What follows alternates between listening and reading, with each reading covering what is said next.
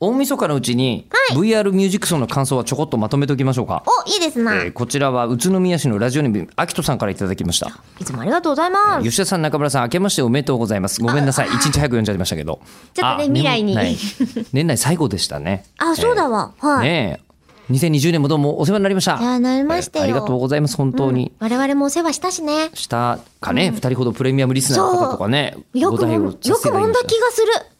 楽しく、よくもんだよくも、よくもんだ気がする、あの二人を。もんだうん。そう楽しかったもん。そうね、うんあのーあんまり努力してもらわなかったかもしれませんけど、ね、緊張はしてたみたいええでもすまけあど。それだけねお大臣の方にそれだけいただいてるんですよそう、そうなんおです支よね。払いをありがとうございます本当に、はいプレミアムリスナーし企画まだ続きますからねまだ増えてんでし今のょところなんか。そうなんですよちょ、ちょっとこの話は改めてちゃんとにします。そうねそうねんんあの年明けてからそうですねはいであのこれなんでこれにしたかというと、えー2021年もお二人のつれづれなるトークを楽しみにしており ます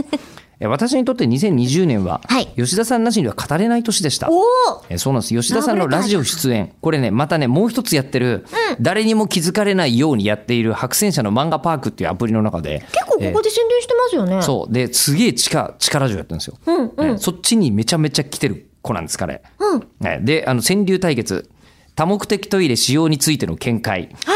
そして漫画の取材協力私の歴史にしっかりと刻み込まれ た濃厚な年をどうもありがとうございました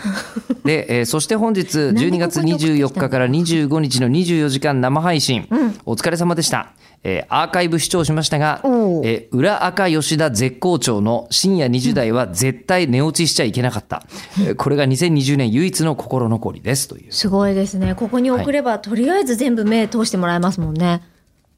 ここに送ればっていうのはこそうのだって口をほら開くの方ねそうそう、VR ミュージックソンはもうね、やり終わっちゃってますから、その感想ってなった時に。まあでも感想ですけどこの感想がしょうもないところに焦点が当たってるなっていうところがこのメールの重要なポイントですど私うはどう想像されましたかあの、アキトさんっていう方について、ええ今年、だいぶいろんな印象を持つ年になったなっていう実感があります。というのはあの、口を開くを通して、アキトさんとやっぱり私触れ合う機会があって、もう、ものすごい吉田さんのファンじゃないですか。ちゃんとしてますけどで、ね吉田さんとやってる番組で感想もらえるのってここだけなので、はいそれ以外はあのイベントだったりとか、うんうんもうね、やりっぱなしのものじゃないですか。まあこれもそうなんですけど。だから、そこでアキトさんがどんどん私の中で下水やつになってきてて。